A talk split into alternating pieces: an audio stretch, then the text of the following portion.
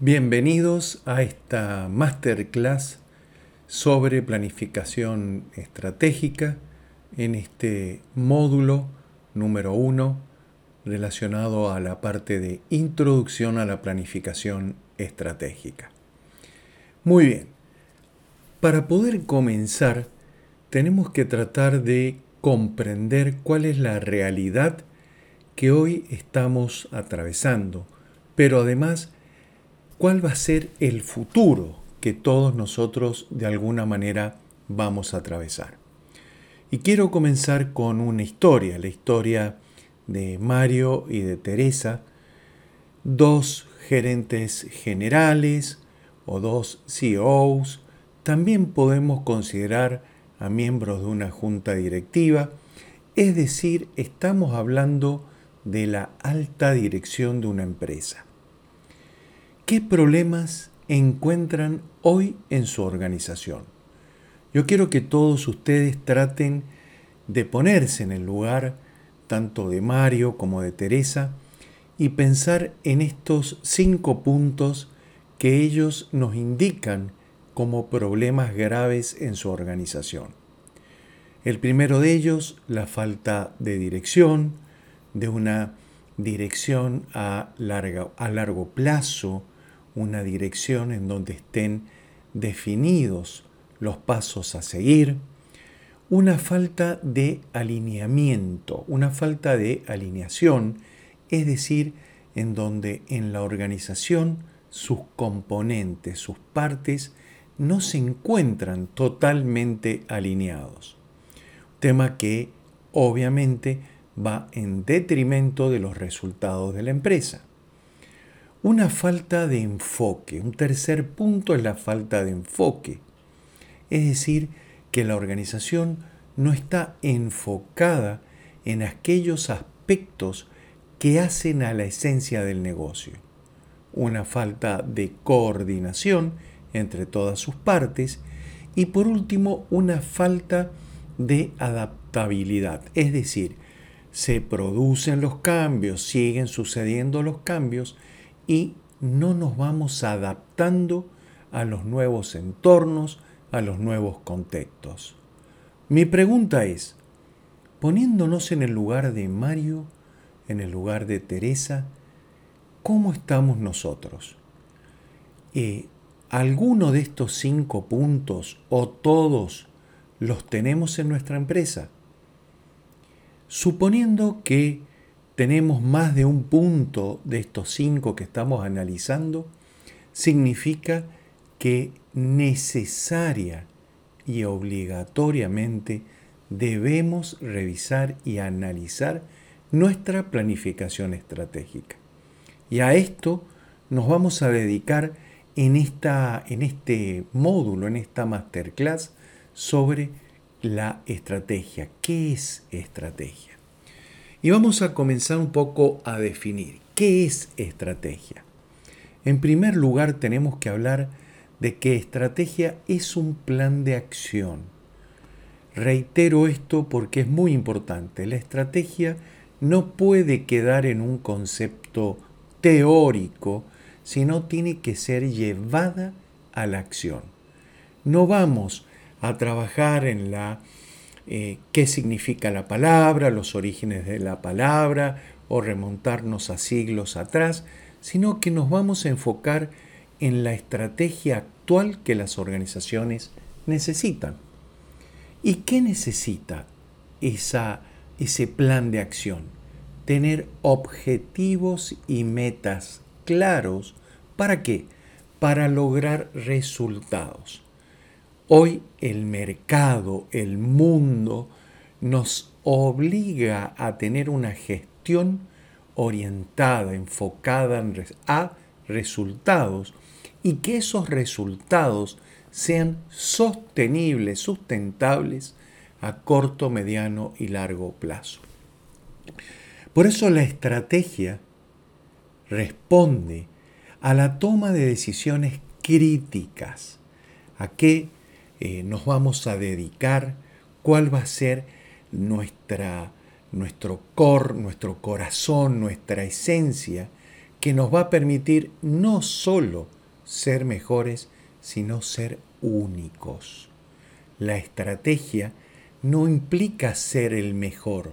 Estrategia implica ser único. ¿Cómo nos diferenciamos del resto? El ser mejor es una obligación que se traduce en un sistema permanente de mejora continua. También muchas veces cuando hablamos de estrategia nos referimos a que es a largo plazo y hoy la estrategia incluye los cuatro tiempos estratégicos, el cortísimo, el corto, el mediano y el largo plazo. Y este cambio conceptual, este cambio de paradigma, se produce porque ya eh, no podemos alejarnos de la naturaleza vigente del cambio. Un cambio que viene, se repite, continúa y que cada vez se transforma en exponencial y no lineal. Y por último, antes de continuar, tenemos que hacer referencia a que la estrategia ya no es una responsabilidad exclusiva de la alta dirección. La estrategia es responsabilidad de toda la organización. Y vamos a continuar. Ustedes lo que están viendo ahora en pantalla es lo que generalmente entendíamos como el proceso de planificación. Analizábamos la situación externa, desarrollábamos la misión, la visión, valores, y ya más avanzado desarrollábamos o tenemos empresas que desarrollan un propósito. Determinábamos objetivos, formulábamos la estrategia y ya pasábamos a una etapa de ejecución y de evaluación o ejecución y control. Pero ¿qué ha ido sucediendo respecto de esto? En primer lugar, que encontrábamos una separación. Por un lado estaba el plan estratégico y por otro la ejecución y control. Y actualmente no podemos entender esto así. Por otro lado, utilizamos herramientas muy enfocadas al pasado y al presente, como el análisis del entorno externo, el diagnóstico de capacidades internas, usando herramientas como FODA, PEST o PESTEL u otras matrices que nos permitían este análisis. Pero realmente, ¿qué nos hemos visto que hemos sufrido? Lo que ustedes están viendo en la parte inferior, es decir, tomar decisiones críticas con información incompleta o con información deficiente. Cómo anticiparnos al futuro, cómo vencer y vivir el día a día con la incertidumbre al lado nuestro, cómo asumir riesgos y principalmente cómo capitalizar las oportunidades. Y por otro lado, uno de los graves problemas de los modelos de planificación estratégica era el monitoreo esporádico. Luego de mucho tiempo, pasado varios meses, probablemente hiciéramos algún tipo de reunión de revisión, pero el monitoreo era esporádico. Esto ha cambiado. Ya no podemos tener un monitoreo esporádico, sino que necesitamos tener un monitoreo continuo. Por esa razón, les vamos a presentar este mapa conceptual que se refiere a la situación actual y futura de las empresas. Debemos comenzar, como ustedes ven, en esta especie de, de, rueda, de engranaje.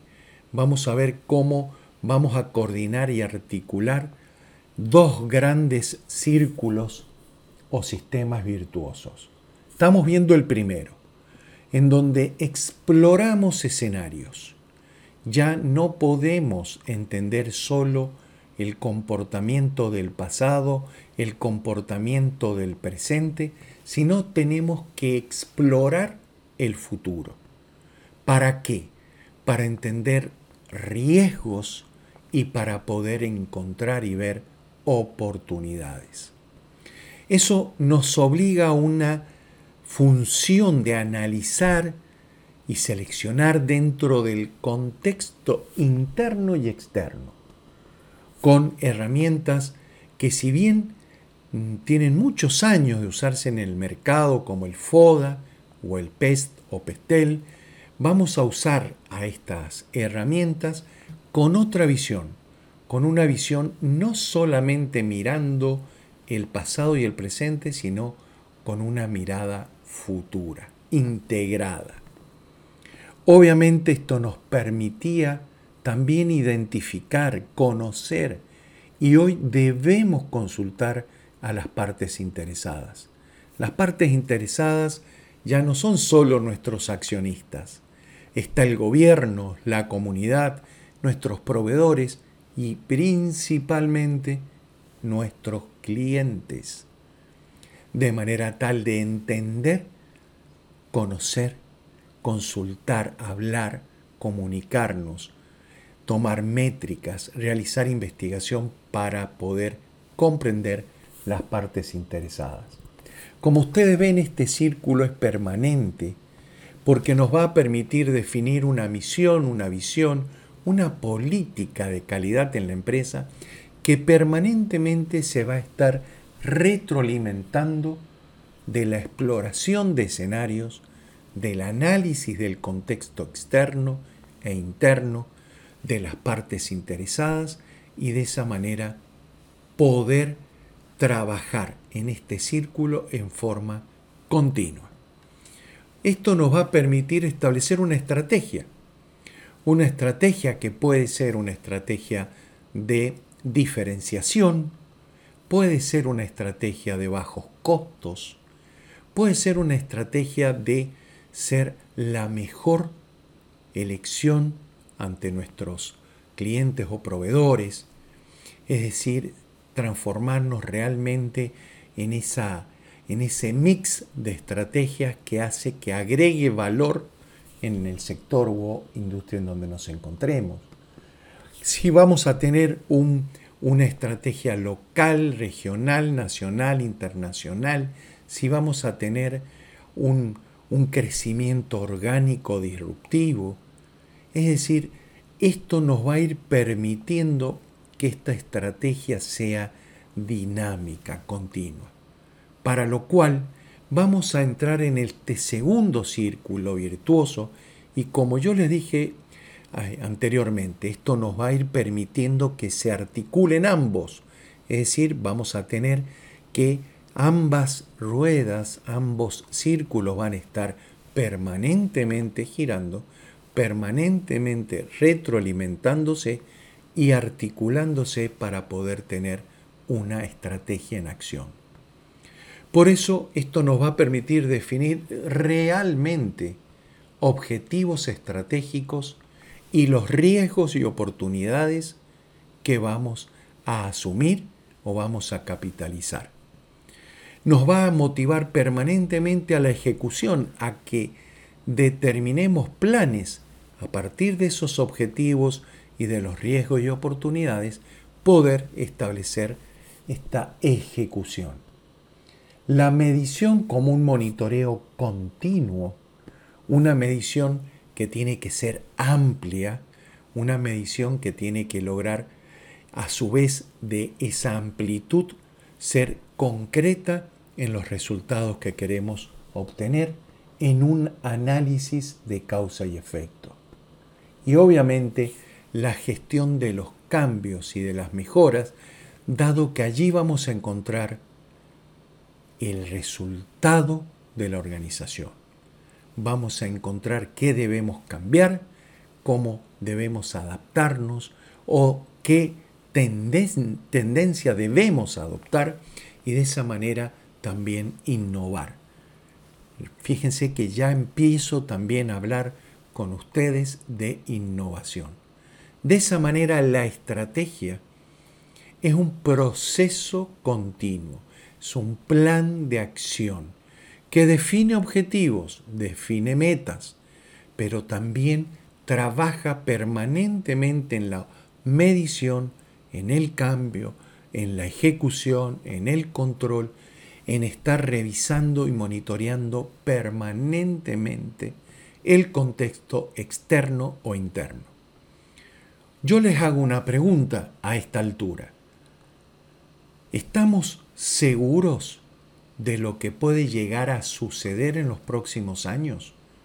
Y me refiero a cómo serán los cambios geopolíticos, cómo serán o cómo nos afectarán los cambios culturales, sociales, cómo nos puede afectar la tecnología actualmente.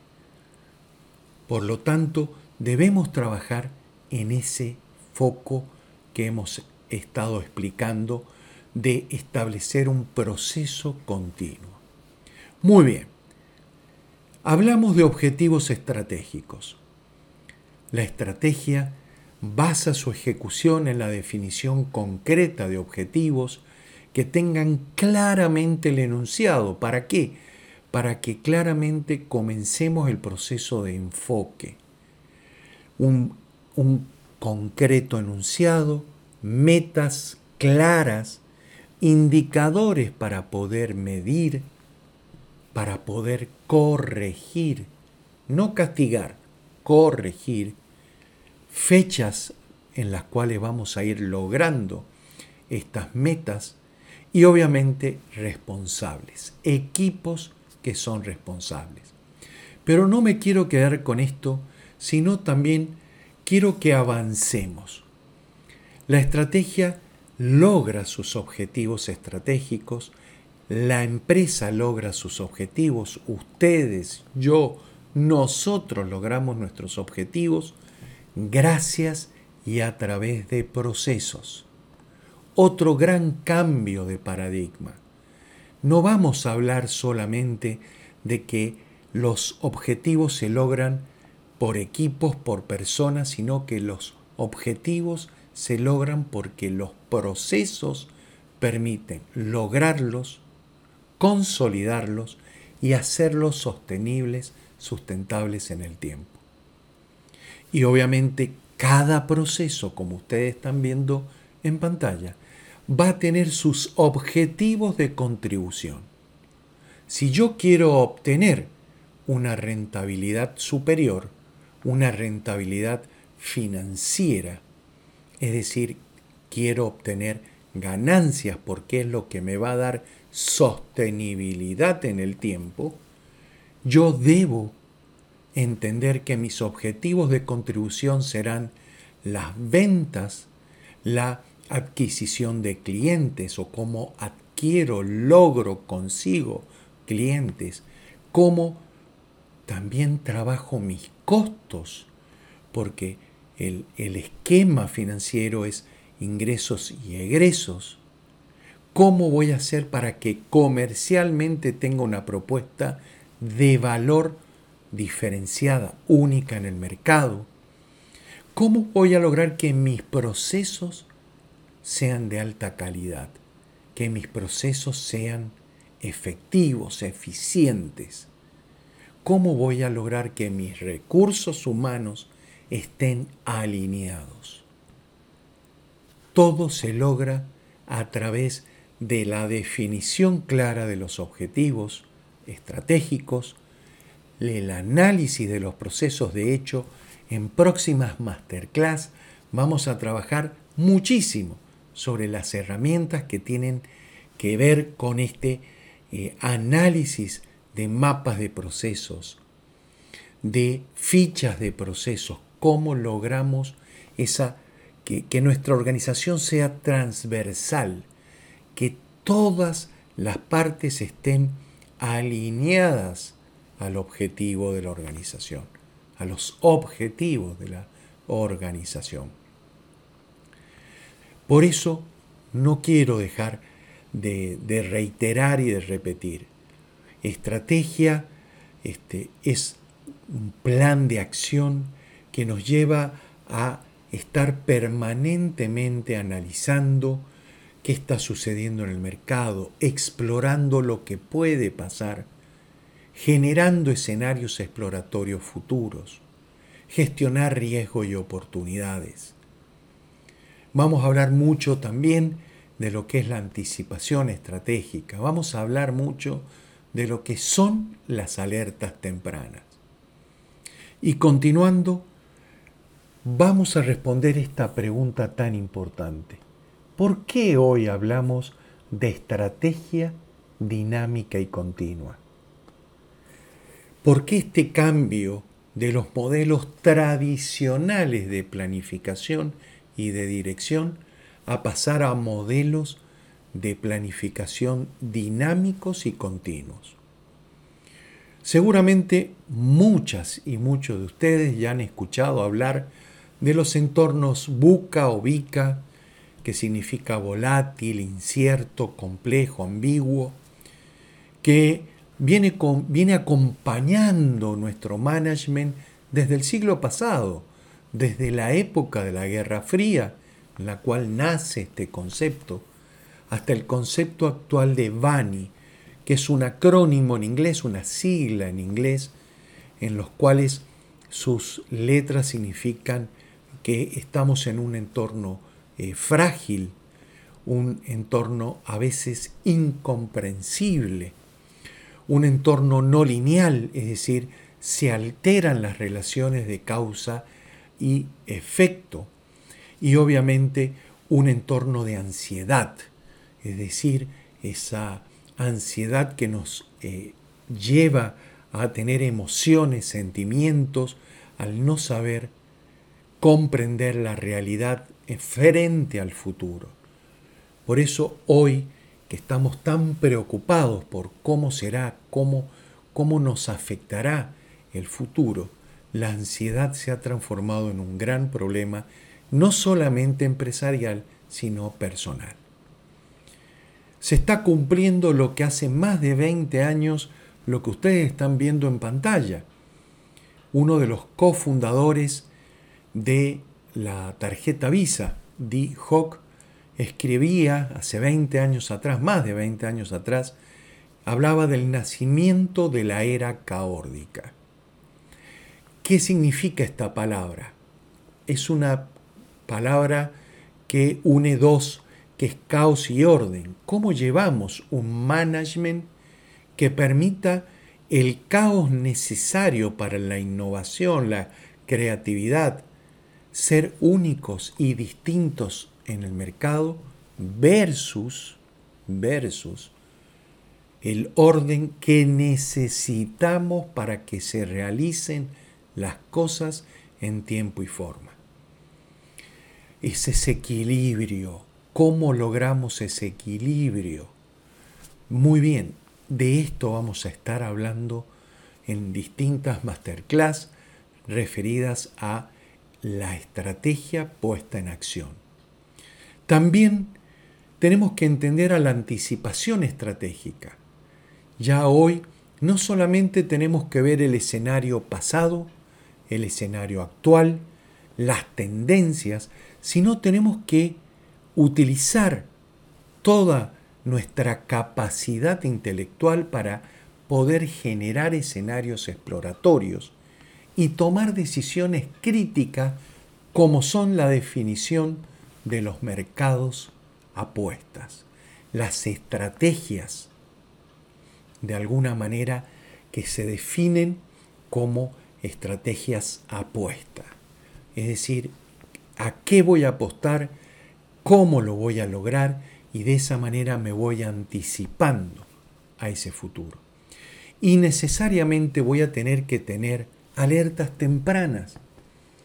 No vamos a abandonar los KPIs históricos, los indicadores históricos que de alguna manera nos van marcando si vamos o no cumpliendo con los objetivos. Vamos a utilizar otras herramientas como OKRs, objetivos claves de resultados, sino que también vamos a tener un sistema de identificación de alertas tempranas para poder justamente explorar futuros, anticiparnos y tomar decisiones de forma previa a lo que puede llegar a suceder. Y quiero eh, ya comenzar esta parte final de, este, de esta masterclass viendo y quiero que ustedes puedan ver en la pantalla una línea de cambios en el entorno. Como ustedes lo ven, como ustedes se lo imaginarán, esta línea es, creciente, no es exclusivamente lineal, tiene momentos de, de ser exponencial y de alguna manera van acelerando los cambios y hablamos de cambios acumulados. ¿Por qué? Porque los cambios se van produciendo sobre los propios cambios y de esa manera es que se transforma en una línea exponencial. Y ahí vamos a ver cómo se comporta nuestra empresa. Observe, ahí estamos viendo que a la línea de cambios que hay en el entorno, a lo que está sucediendo en el entorno, se va produciendo una respuesta de nuestra empresa a ese cambio. Y se van determinando distintas etapas. Probablemente muchos y muchas de nuestras empresas aún estén en una zona de confort. Esto que ustedes ubican acá en esta matriz en el punto 1. Es decir, noto el cambio, lo veo al cambio, pero no me afecta mucho, hasta que llega un punto 2 en donde se produce un cambio importante en el entorno y yo me tengo que adaptar o necesariamente tengo que adoptar innovaciones o cambios para irme acomodando a ese cambio. Como ustedes ven, siempre la línea estoy por debajo del cambio del entorno. Y lo voy haciendo por saltos. Verifico, mido, analizo, salto. Luego el mercado toma una posición de tranquilidad o el, o el cambio se empieza a consolidar y vuelvo a entrar en una zona de confort.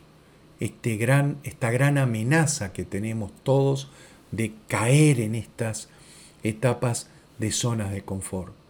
Por eso lo importante no es salir de zonas de confort, sino que lo importante que es evitar las zonas de confort. Luego, como ustedes pueden observar, tenemos una etapa de un crecimiento exponencial, continuo de los cambios en el entorno y empezamos a tener un cambio continuo. Pero fíjense que ese cambio es como por impulsos, ¿no? Me veo el cambio, me ajusto, subo, vuelvo, me acerco al mercado, al entorno, hasta que llega un punto en donde tengo una diferencia muy grande. Es decir, los cambios han provocado que el mercado determine otras tendencias, otros comportamientos, y tengo dos opciones. O asumo y realizo un cambio radical o lamentablemente nuestras empresas están condenadas a la desaparición.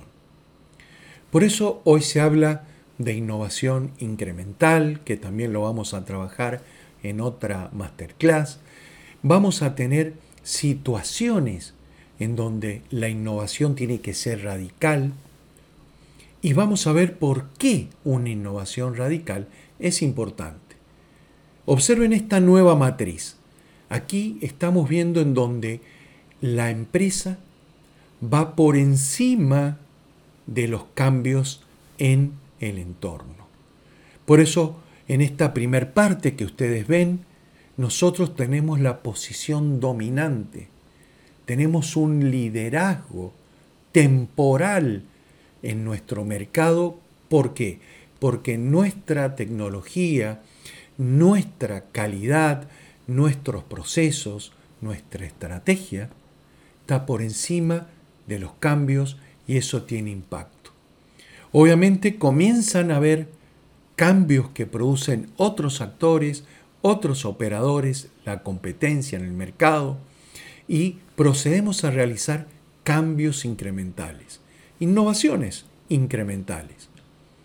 Nuevamente, el peligro de caer en una zona de confort. Seguimos estando en la parte superior, pero entramos en una zona de confort. Por eso inmediatamente tenemos que tomar decisiones para qué? Para lograr cambios radicales, innovaciones radicales que nos permitan seguir siendo dominadores del mercado. Por eso hablé de liderazgos temporales. Ya liderazgos eternos no tenemos, ni los productos o servicios tienen ciclos de vidas extensos. Por el contrario, nos tenemos que adecuar a ciclos de vida mucho más cortos. De manera tal de que también nuestra estrategia se debe orientar a eso. Muy bien. Quiero finalizar con este, este video que lo realizamos en el año 2010. Fíjense cómo ya en el 2010 veíamos y podíamos analizar lo que nos íbamos a enfrentar a esta altura.